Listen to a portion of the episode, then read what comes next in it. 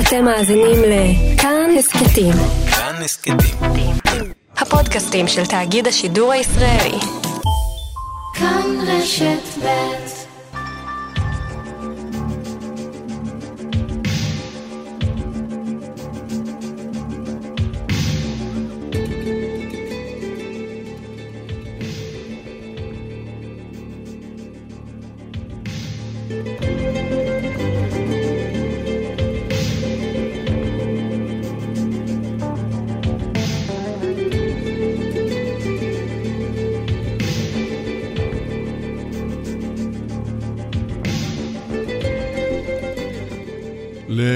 למאזיני תאגיד השידור הישראלי בארץ ובעולם, בוקר טוב ושבת שלום.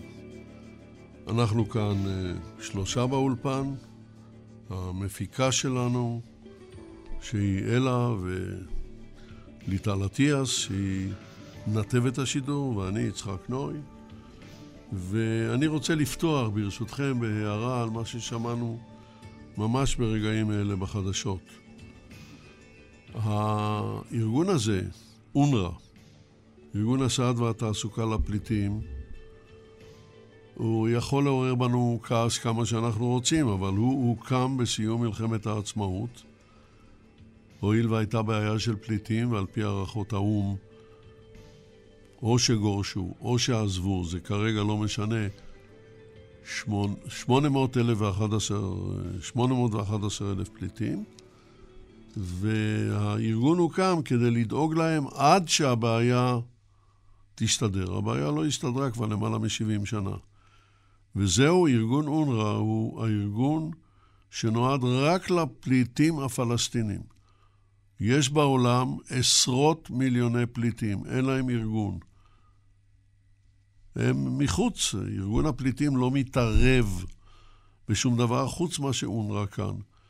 שהפך להיות גם, אנחנו יודעים, ארגון מושחת, וכל יתר הדברים שאנחנו מכירים. ועם הדרישות שלהם, שאותן מחזקים אנשים כמו ג'ימי קרטר, תחזירו את הפליטים, כי uh, הפליטים של אונר"א, ורק של אונר"א, יש להם זכות הורשה. זאת אומרת, האבא יכול להוריש לבן, יכול להוריש לנכד, לנין, עד לחימש אפילו. מה שרוצים. התוצאה היא שיש היום מיליוני פליטים, שלמשל משפחה של פליטים, שעברה לפני 50 שנה לדרום אמריקה והצליחה והסתדרה, יש להם זכות לחזור, זכות ל... למקום שלהם כאן בישראל, בהיותם פליטים פלסטינים וכן הלאה. המספרים היום הם גדולים מאוד, ו... הדרישות, בין היתר גם של ה-BDS, שישראל תקלוט היום שישה, שבעה, שמונה, מי יודע כמה, מיליון פליטים בתחומה, פירושה זריקת מוות לישראל, והם יודעים את זה. אבל זה הסיפור של האונר"א. טוב, עכשיו אנחנו עוברים לעיתונות העולם, זה גם חלק מעיתונות העולם, זה רק... אה, שמענו את זה בטלוויזיה. אנחנו, היום יש לנו קצת אה, חגיגה של השפה העברית. אני כאן עם חמישה, לא פחות, חמישה כתבי עת בעברית, ואני רוצה להציג אותם לפני החברים. אנחנו נתחיל בכתב עת שנקרא השילוח, ואנחנו, זה גיליון מספר 17, דצמבר 2019. זאת אומרת, זה לגמרי לגמרי מעכשיו, ויש לנו כאן מאמר של דריה שלייפר בגיליון הזה, מאמר מאוד חשוב שנקרא מהשקעה להעצמה, גישה חדשה למצוקת הפריפריה. וכותרת המשנה היא מדיניות חיזוק הפריפריה של ממשלות ישראל, שעיקרה השקעות תקציביות לא יעילות והטבות המבצרות את המצב הקיים כושלת בפתרון המצוקה. הגיעה השעה לגישה אחרת. אנחנו לא נוכל כמובן לקרוא את כל המאמר, זה בלתי אפשרי, אבל אני אקרא קטעים ממנו. יחסי מרכז-פריפריה בישראל כותבת דריה שלייפר, עברו טלטולים רבים לאורך השנים, והם התאפיינו מתחילתם בהשפעות מלאכותיות. בתחילת הדרך היה נסוך על הפריפריה זוהר אידיאולוגי, שכן באתוס הציוני נודע מעמד מיוחד להתיישבות, הנחשבת עד היום למקודשת בעיני חלקים מהאוכלוסייה בישראל. להתיישבות הייתה מטרה כפולה. מבחינה אידיאולוגית, ההתיישבות בפריפריה החקלאית סימנה את היהודי החדש שיצא מן החדר ויצא לחרוש את הארץ במפגן, מפגן של שרירים וזיעה, והחיה אותה כמו את נשמתו הלאומית. מבחינה אסטרטגית לאומית, ההתיישבות בפריפריה נועדה להציב עובדות בשטח לקראת המדינה שבדרך. וככל שהרחיקו החלוצים, כך התרחב השטח הפוטנציאלי למדינה יהודית. במקביל, לפני הקמת המדינה וגם לאחריה, ההתיישבות בפריפריה מנעה פלישות והסתננויות של גורמים עוינים והייתה לנדבך חשוב בביטחון היישוב ובהמשך קיומה של מדינת ישראל. בנסיבות אלו התקיימה תנועה לא אופיינית של אוכלוסייה חזקה דווקא אל הפריפריה, בעידודם הישיר של מנהיגי היישוב והתנועה הציונית. טוב, עם השנים איבדה הפריפריה מזוהרה, קשיי החיים הניעו רבים באופן טבעי לשוב ולחיות במרכז, שהיה גם משגשג יותר וגם בטוח יותר. אולם ערעור היוקרה של הפריפריה התרחש במיוחד בשנות ה-50 עם גלי העלייה הגדולים ממדינות אסיה ואפריקה. העולים היו ברובם חסרי רכוש ובמידה ניכרת גם נעדרי השכלה מערבית. הם הופנו אל אפיקי תעסוקה שכללו עבודות חקלאיות ומשרות צווארון כחול ויושבו על ידי הרשויות בשטחי הפריפריה כדי לוודא את החזקתם של שטחים אלה. עובדה זו גרמה לוותיקי היישוב שהיו משכילים ומבוססים יותר להירתע עוד יותר ממגורים בפריפריה ולרבים מהוותיקים שכבר התגוררו שם למהר ולעוזבה. ונוצרה מגמה של הגירה שלילית נרחבת, הנמשכת מאז ועד היום. כך פערי התעסוקה והשגשוג ששרדו בין הפריפריה לבין המרכז באופן טבעי, הוגדלו באחת באופן משמעותי. המגורים בפריפריה היו לנחלתם של העולים ממדינות האסלאם לצד ערבים, דרוזים ומיעוטים לא יהודיים אחרים, אשר התאפיינו באורח חיים מסורתי. בתנאים אלה לא הצליחו יושבי הפריפריה לפתח את אזורי מגוריהם ולהעלות את רמת החיים בהם באופן משמעותי. מאז הם מתאפיינים במדרג סוציו-אקונומי נמוך באופן יחסי. בחלוקה גסה על פי ההגדרות הרווחות, המרכז כולל את מחוז תל אביב ומחוז מרכז, ואילו מחוז הצפון ומחוז הדרום מוגדרים כפריפריה. נכון ל-2016 התגוררו באזורי הפריפריה כ-31 אחוזים מכלל האוכלוסייה בישראל, לעומת 40 אחוזים במרכז. השאר, כ-30 אחוזים, התגוררו באזורים הנחשבים לחצי פריפריאליים, מחוז ירושלים, מחוז חיפה ויהודה ושומרון. עכשיו, לקראת אה, סיום המאמר, כותבת דריה שלייפר. העברת השרביט ליוזמה כלכלית ואזרחית פרטית עלולה להיתקל בהתנגדות ציבורית משמעותית.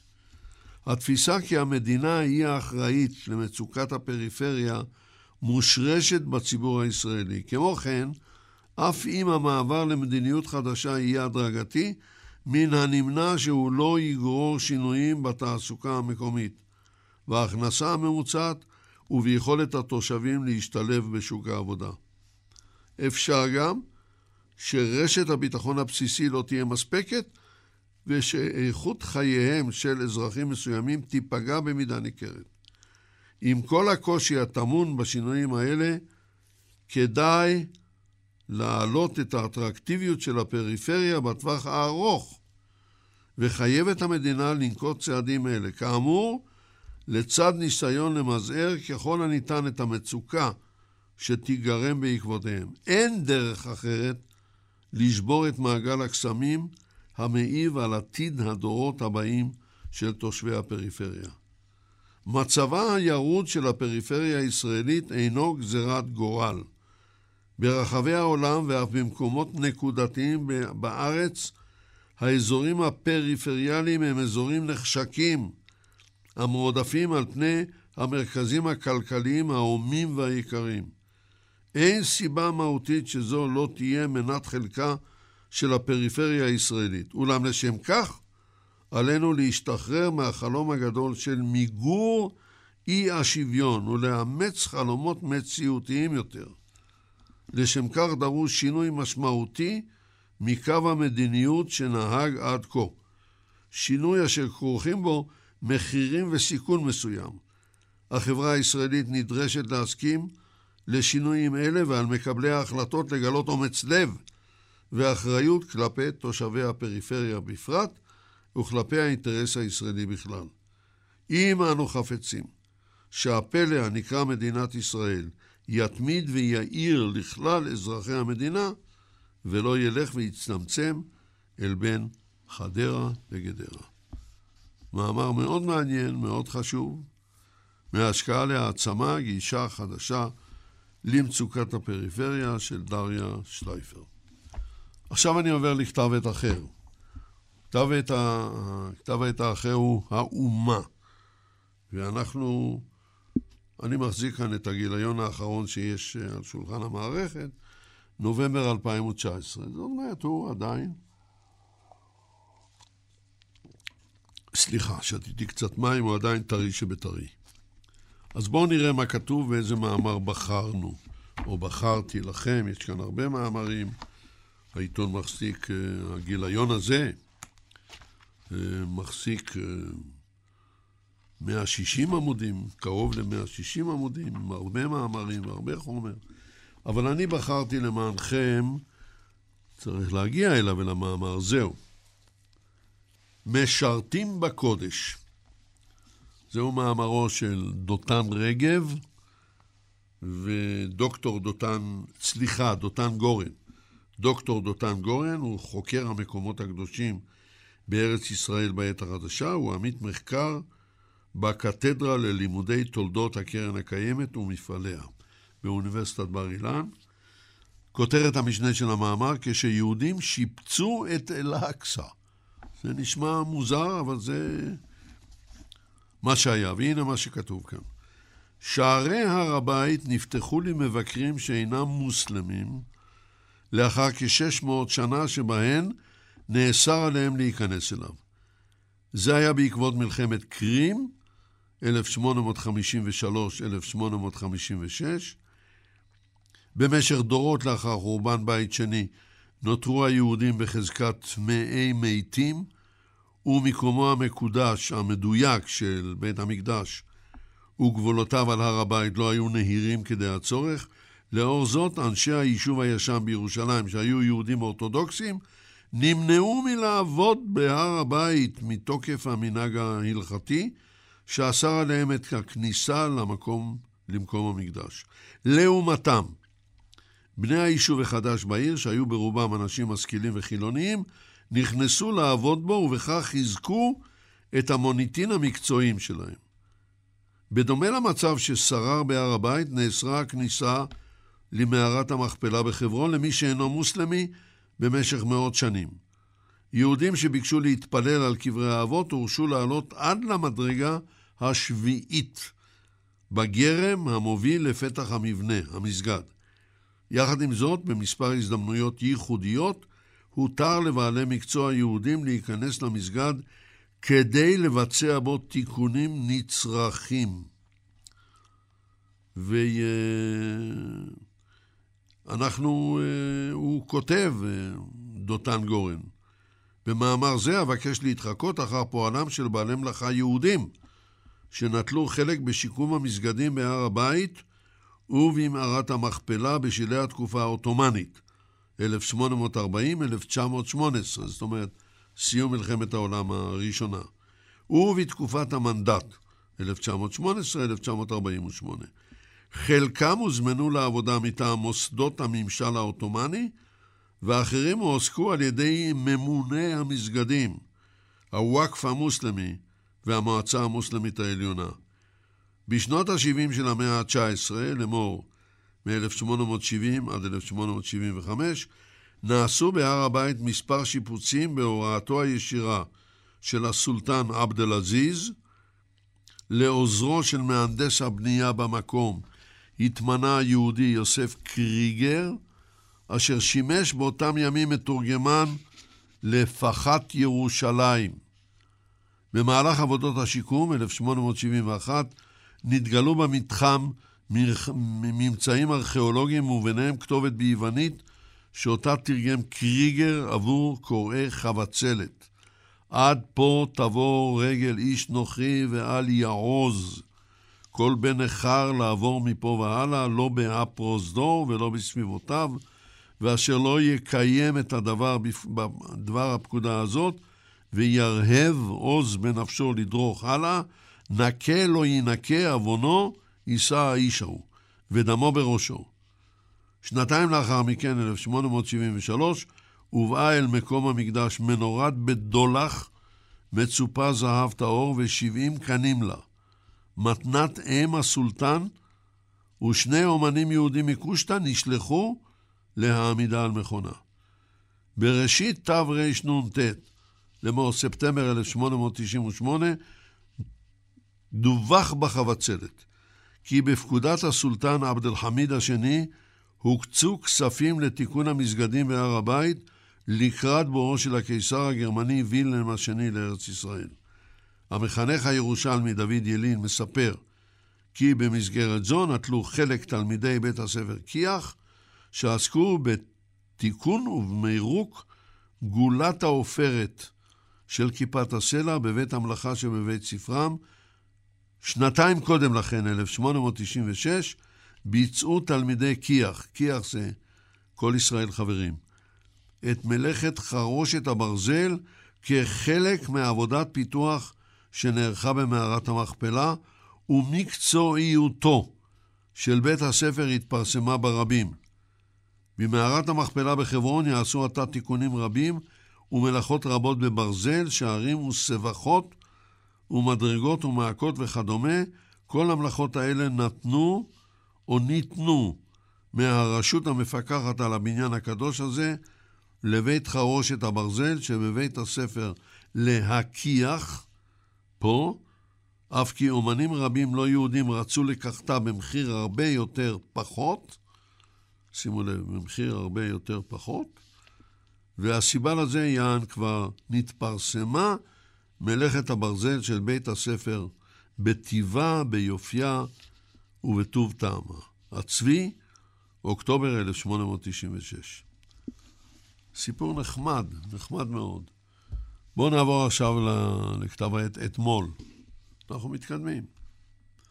זהו עיתון לתולדות ארץ ישראל ועם ישראל. אתם כבר יודעים, הוא יוצא לאור בהוצאת יד יצחק בן צבי, ויש לנו כאן, אנחנו מדברים על גיליון, אה, גיליון נובמבר 2019, הוא האחרון שהגיע אל המערכת. הוא אה, עיתון שמחזיק, בואו נראה כמה עמודים, הוא מחזיק 34 עמודים, ואני בחרתי כאן מאמר שמתחיל בעמוד 18, מקום האישה בתנועה הציונית בתוניסיה. מבט חדש מתוך העיתונות הערבית-יהודית.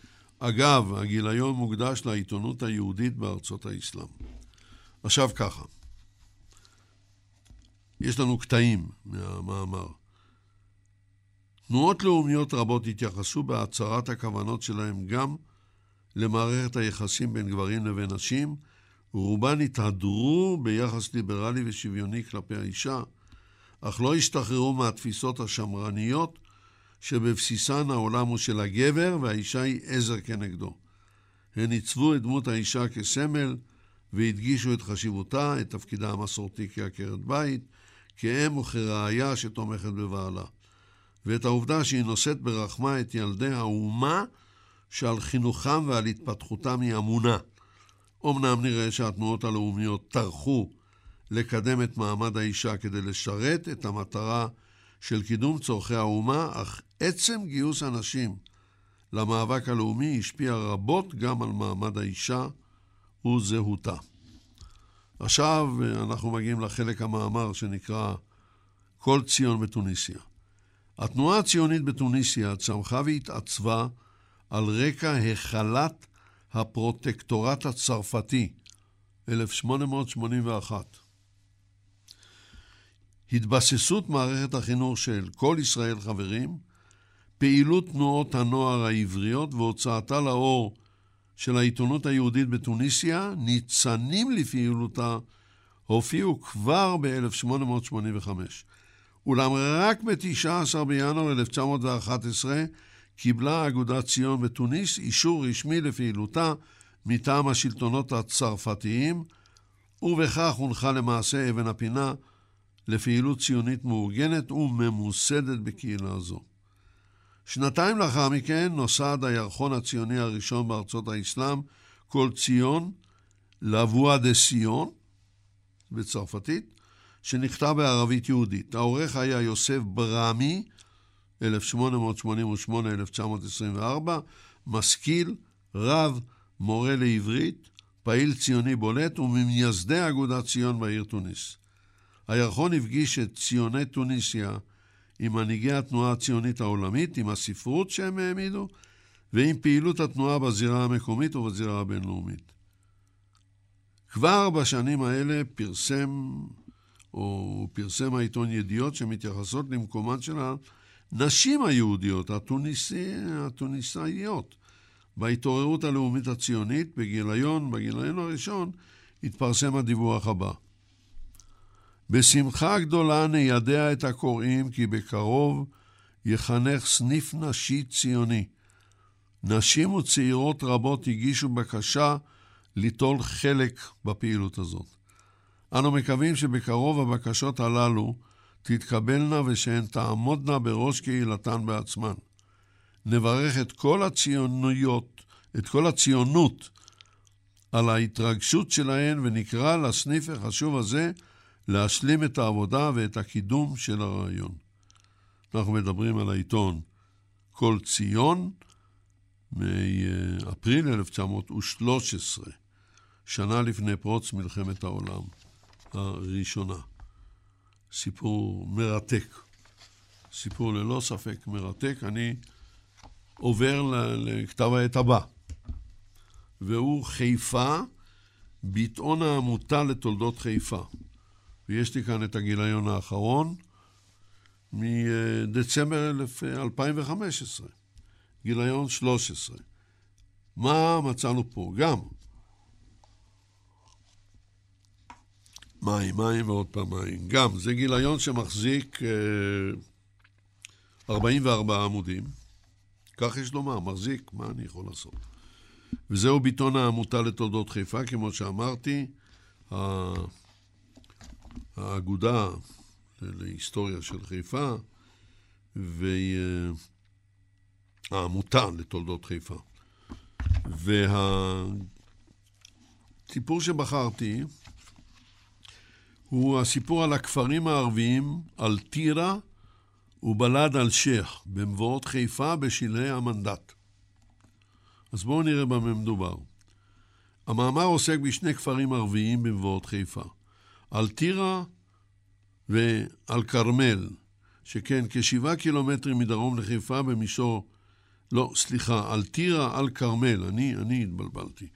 שכן כשבעה קילומטר מדרום לחיפה במישור החוף, במערבו של הכרמל, והוא חלש על הכביש מהדרום לחיפה. כביש שהיווה את הציר המרכזי בין חיפה ומרכז הארץ. הכפר בלד אל-שייח שכן על הכביש בין עמק יזרעאל וחיפה, מצידה המזרחי של חיפה. שני כפרים אלה גרמו בשלהי המנדט למירב ההטרדות וההצקות ליהודי העיר ולתחבורה אליה. תושבי שני הכפרים הללו היו בקשרים הדוקים, יומיומיים עם חיפה, בהיותה עיר המחוז. בשוקי העיר מכרו את תוצרתם החקלאית. במפעלי התעשייה שהיו בעיר ובסביבתה מצאו את פרנסתם. בחנויות העיר רכשו את אשר צרכו לחייהם, וקשריהם עם השלטונות התבצעו דרך הפקידות שמקום מושבה היה בחיפה, ואולם בו בזמן, בו בזמן, התבססו בכפרים האלה גם קבוצות של קיצונים, אשר שמו להם למטרה להתנכל בכל דרך לתושבים היהודים.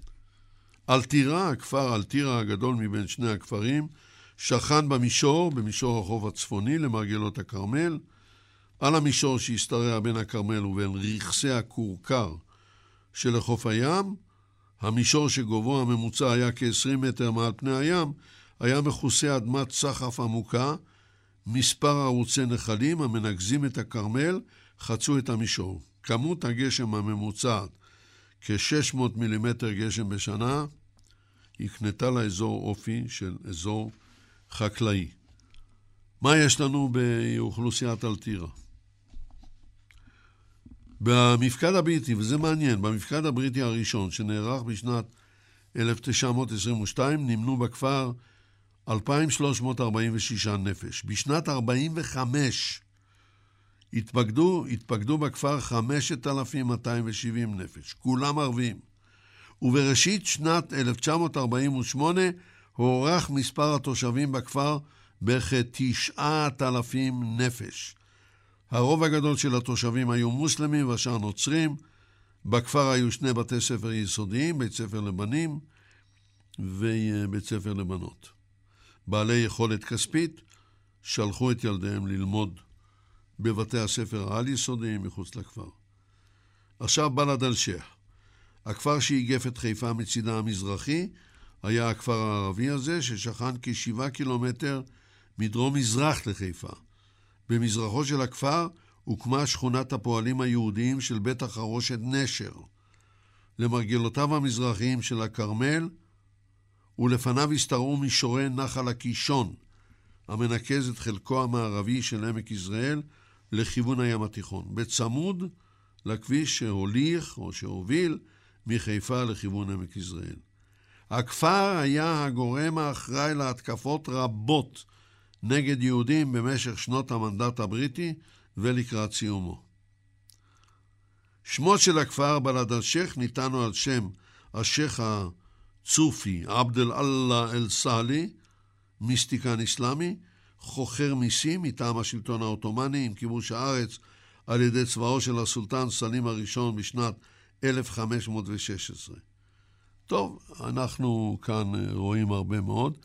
במרכזו של הכפר שכן מסגד ולידו אכסניה לקבלת אורחים בשנת 1904, במסגרת הקמתה של השלוחה לים התיכון של הרכבת החיג'אזית, נבנתה בכפר תחנת רכבת בעקבות הקמת מפעלי תעשייה רבים באזור חיפה, כולל בית החרושת נשר למלט והמחצבה הצמודה לו, הפכו רבים מתושבי, מתושביו החקלאיים של הכפר לפועלי תעשייה. הכפר התבסס, גדל והפך במחצית הראשונה של המאה ה-20 לכפר הערבי השני בגודלו בעורפה של חיפה.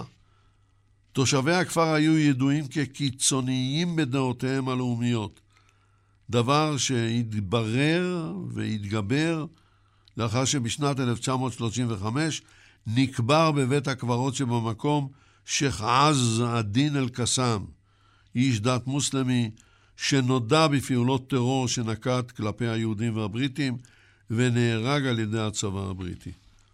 מאמר מעניין מאוד, מרתק מאוד, ואנחנו את כל הדברים האלה הבאתי מגיליון דצמבר של חיפה, בעיתון העמודה, העמותה לתולדות חיפה. אני מחזיק גם, אמנם מאוקטובר, אבל זה ללא ספק אה, גיליון מעניין, הוא נקרא חשמל ואנרגיה, כתב העת למקצועות חשמל, אנרגיה ומיזוג אוויר, אבל יש בו מאמרים מרתקים גם לאנשים שלא עוסקים בזה. למשל, לקרר את אילת עם מי המפרץ. זהו מאמר שמופיע בעמוד 43 בגיליון, שמחזיק כ-100 עמודים. לא, פחות, 96, בסדר. וכותרת המשנה היא, שימוש במי ים למיזוג אוויר במפרץ אילת יכול להקל על מערכת החשמל, להוביל לחיסכון משמעותי בצריכת החשמל ולסייע בהקטנת הפליטה של גזי חממה לאטמוספירה. ניתן לעשות זאת תוך זיהום טרמי וכימי זניח למערכת האקולוגית הימית והרגישה. זהו מאמרם של חזי גילדור, יוסי אשכנזי ורפי אהרוני. עכשיו אני אקרא לכם כמה דברים שמחדשים, גם אני למדתי דברים מהמאמר הזה.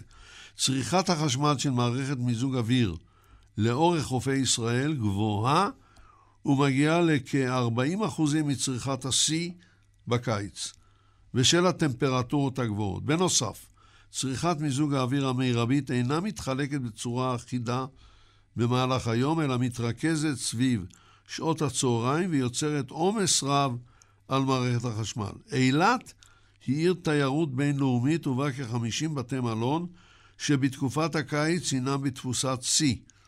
באילת מבקרים כ-2 מיליון ו-800 אלף תיירים בשנה, ובבתי המלון דיווחו כ-7 מיליון לינות. השימוש במי ים למיזוג אוויר במפרץ אילת יכול להקל על מערכת החשמל, להוביל לחיסכון משמעותי בצריכת החשמל ולסייע בהקטנת הפליטה של גזי חממה לאטמוספירה. אחד היעדים שממשלת ישראל התחייבה עליהם, לא פחות, שיטה זו של קירור אינה מנוצלת באילת. עד לאחרונה נעשה שימוש מוגבל במי תהום. בין השאר בשל החשש שהזיהום הטרמי והכימי של מי הים יפגעו במערכת האקולוגית הימית הרגישה באזור הזה. הערכות כדאיות כלכלית ועוצמת הזיהום הטרמי שבוצעו על ידינו מצביעות שעל ידי שימוש במי ים לקירור ניתן לחסוך לפחות 35% מצריכת החשמל המשמשת לקירור תוך זיהום טרמי זניח. עכשיו שימו לב לזה, זה דבר מאוד מעניין. אילת מאופיינת בטמפרטורות גבוהות, היכולות להגיע ליותר מ-45 מעלות בחודשי הקיץ. אין זה מפתיע שעשרות אחוזים מצריכת החשמל הינה בשל מיזוג אוויר. בניגוד לטמפרטורת האוויר, בשל תכונות ייחודיות של מפרץ אילת, במהלך הקיץ טמפרטורת מי הים באילת היא כ-27 מעלות, לעומת 30 מעלות ויותר בחופי תל אביב. כ-10 עד 20 מעלות פחות מטמפרטורת האוויר בעומק של כ-180 מטר. שם הטמפרטורה היא כ-21 מעלות. וניתן לנצל את זה כדי להגיע לתפוקה של טובה מאוד של מיזוג אוויר בהרבה הרבה פחות מאמץ. ואני רוצה לפתוח בניו יורק טיימס של היום, של הבוקר. מאמר גדול ביותר הופיע, לא, לא, למה של הבוקר? מאמר גדול ביותר הופיע ביום חמישי השבוע בניו יורק טיימס. זה היה מאמרה של קלמנס בולוק, בעקבות ספרו של נורמן לברכט, גאונות וחרפה. איך היהודים שינו את העולם 1847-1947. קלמנס בולוק היא עיתונאית וסופרת צרפתייה בת 42, והיא עוסקת בביקורת ספרותית. היא גם כותבת ספרים.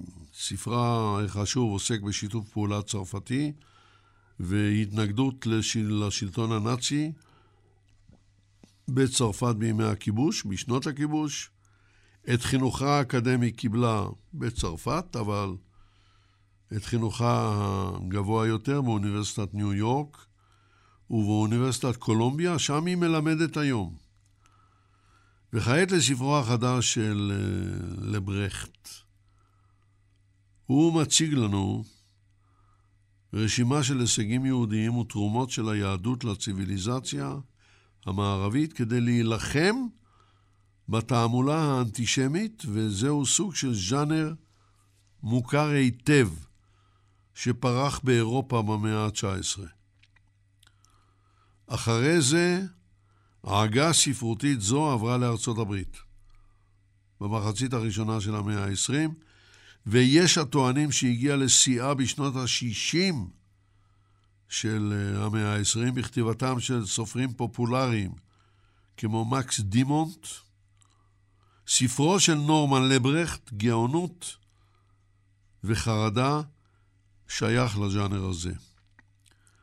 גם הכותרת וגם תת-הכותרת של הספר שלפנינו הן עדות לתגובתו של לברכט להווה, הנגוע לדעתו שוב באנטישמיות. עלילת הספר משתרעת ממותו של פליקס מנדלסון ב-1847 ועד להחלטת האו"ם על הקמת מדינת ישראל. הספר מעלה את דמויותיהם של עשרות מדענים מזהירים, אומנים ופוליטיקאים יהודים. לברכט מביא לנו את דמויותיהם המוכרות של מרקס, פרויד, קפקא, איינשטיין, אבל גם את דמויותיהם הפחות ידועות והלא פחות מרתקות של אנשים כמו קרל לנדשטיינר, המדען שזיהה את סוגי הדם, אלברט בלין, אל הספינות, ששינה לעד את השיט באוקיינוס האטלנטי ואת דפוסי ההגירה, ואליזה דייוויס, כותבת האופנה ובעלת הספון, הסלון, שהכירה את גדולי היוצרים בתקופתה, כולל אוסקר ויילד, ואשר מתנה ביצירותיהם תיאורים אנטי-יהודיים קיצוניים. מצטיין בספר התיאור של אליעזר בן יהודה, מחדש השפה העברית, למען הכרה לאומית, בהשוואה לאליעזר לודוויג זמנהוף, אשר למען כתב את, אה, המציא את האספרנטו. למען יתר הבנה בין העמים. הוא כתב את שפת האספרנטו הזאת, ועשה את זה בלי מחשב. כל פרק בספר מאורגן סביב שנה ספציפית. כך, למשל, שנת 1875, והיוצר הלא יהודי ז'ורג' ביזה, שהיה נשוי לאישה יהודייה, והיא די מררה לו את החיים. זאת האמת. ועד לשחקנית היהודייה הגדולה, שרה ברנרד.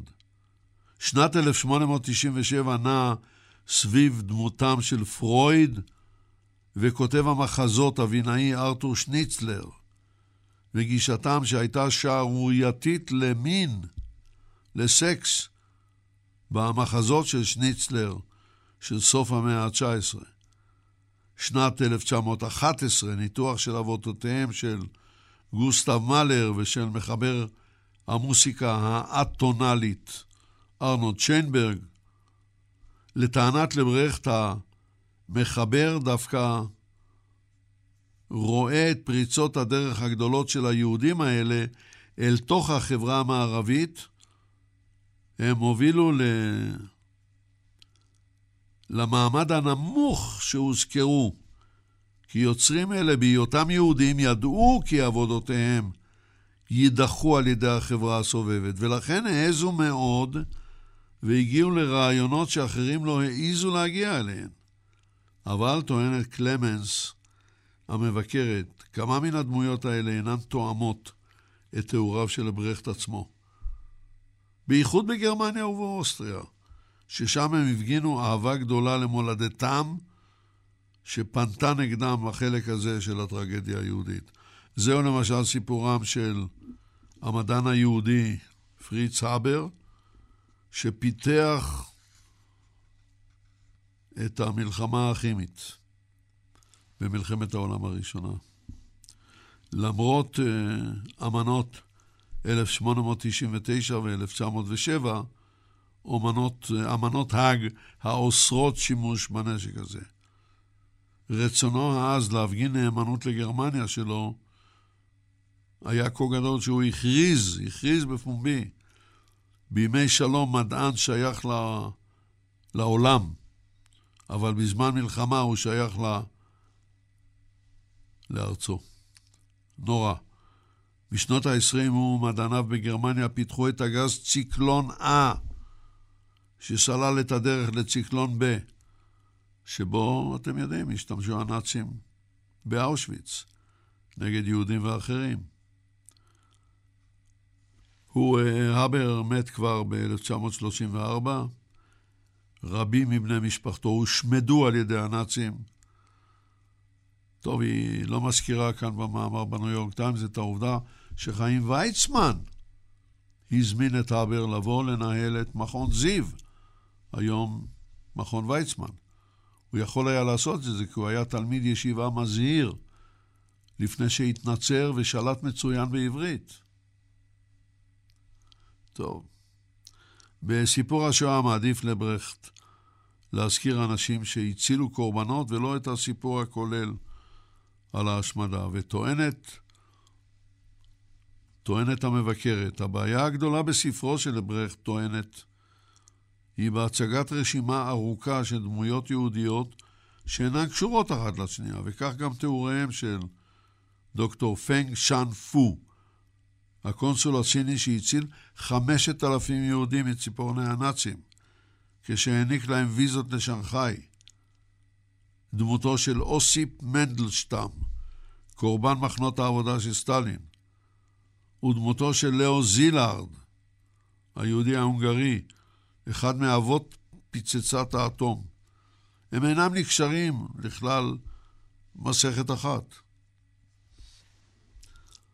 יש לנו עוד מאמר, וגם הוא מהניו יורק טיימס, מאמר של אה, מגי ג'קסון, שפרסמה לאחרונה ספר ששמו אובדן ריכוז, להחזיר את הריכוז לעולם של אובדן שימת לב.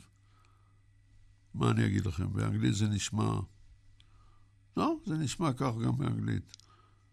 במאמר שכותרתו "האם היית, או היית, נותנת לרובוט לטפל באימך או באימך?" זה חתיכת נושא. כותרת המשנה היא, ככל שאוכלוסיית העולם מזדקנת, חברויות עם רובוטים הולכות ועולות. הוא מתחיל כך: לאחר שקונסטנס ג'מסון, או אולי גמסון, העבירה את אמה בת ה-92 לבית אבות סיעודי, האם נהייתה יותר בודדה ונבוכה.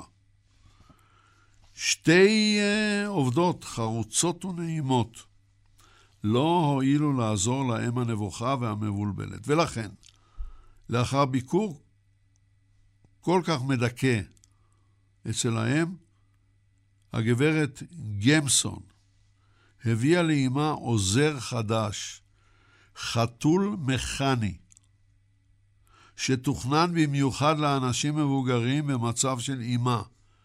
חתול יפה, פרוותי, והוא משמיע קולות של גרגור.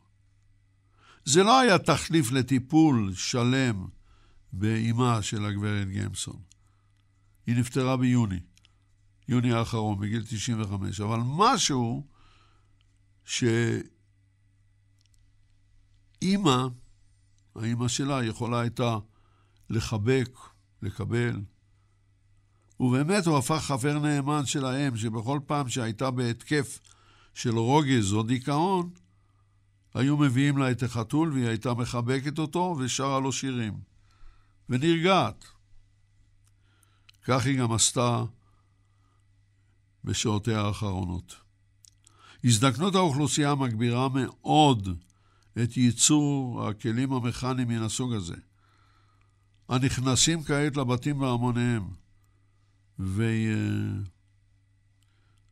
ולעזור לאנשים זקנים וחולים. הם מציעים להם ידידות וסעד. אוכלוסיית בני ה-65 ומעלה בעולם תכפיל את עצמה בשנת 2050. ובארצות המפותחות מספרם של אנשים בגיל העבודה הולך וצונח במהירות. רובוטים מן הסוג הזה הופכים למעין תרופה חלקית לבדידות של אנשים חיים אנושיים. רובוטים כאלה מזכירים היום לזקנים. אני יודע, אולי אני, מישהו יכתוב מכתב זועם על זה שאני לא פוליטיקלי קורקט, צריך להגיד קשישים. אבל אתם יודעים, מהניסיון שלי, אני גם קשיש מן הסוג הזה. קשיש זה זקן, ואני מדבר על זקנים. לקחת, הרובוטים האלה מזכירים לזקנים לקחת את התרופות בזמן, בעוד שרובוטים אחרים מצוידים במונולוגים, תקשיבו, מונולוגים או משפטים לאנשים גוססים. צריך לומר כמה מילות נחמה לאדם שעומד להסתלק מן העולם. תחשבו על זה. חתולים וכלבים מכניים כאלה החלו להופיע לפני שלוש שנים בסך הכל, וכבר נמכרים מהם מאות אלפים, והם הולכים ומשתכללים מיום ליום. זה לא דבר זול, זה יכול להגיע למחיר של מכונית. צופים כי לפחות עד 2022 יהיה השוק הזה פורח. הוא יגדל בקצב של 25% לשנה. אבל התופעה הזאת, תבינו, גם מעלה שאלות אתיות מהמעלה הראשונה, של מה זה להיות אדם, מה זה להיות אנושי בשלב הזה של החיים. האינטליגנציה המלאכותית שבה מציידים היום את הרובוטים המשוכללים האלה, מקלה גם על, על המצפון הלא נקי שלנו, כשאנחנו בורחים מאחריות, רגשות להורינו, ונותנים להם להתחבק עם חתולים מכניים. זה לא פשוט, בכלל לא. מאמר נוסף בניו יורק טיימס של ג'ינה קולטה, בעלת טור בניו יורק טיימס, בנושא הקרוב למה שאמרנו עד כה. ארה"ב הגיעה לנקודה היסטורית שבה יותר אמריקנים מתים בבית מאשר בבית החולים. הבעיה בכך היא שמשפחות רבות אינן מוכשרות לדאוג ליקיריהן הגוועים בבית. בשנת 2017, 29 אחוזים ו-8 עשיריות האחוז של מוות בשל סיבות טבעיות אירעו בבתי חולים, ו-30 אחוזים ושבע עשיריות אירעו בבית. כך דיווח ביום ד' ה-New England Journal of Medicine, שהוא כתב העת לצד לנסט הבריטי, כתב העת בענייני רפואה החשוב ביותר בעולם. אנחנו נודה לליטל אטיאס וניפרד מכם עד לשבוע הבא. נדבר בשבוע הבא על ה-ATS. אני יצחק נוי.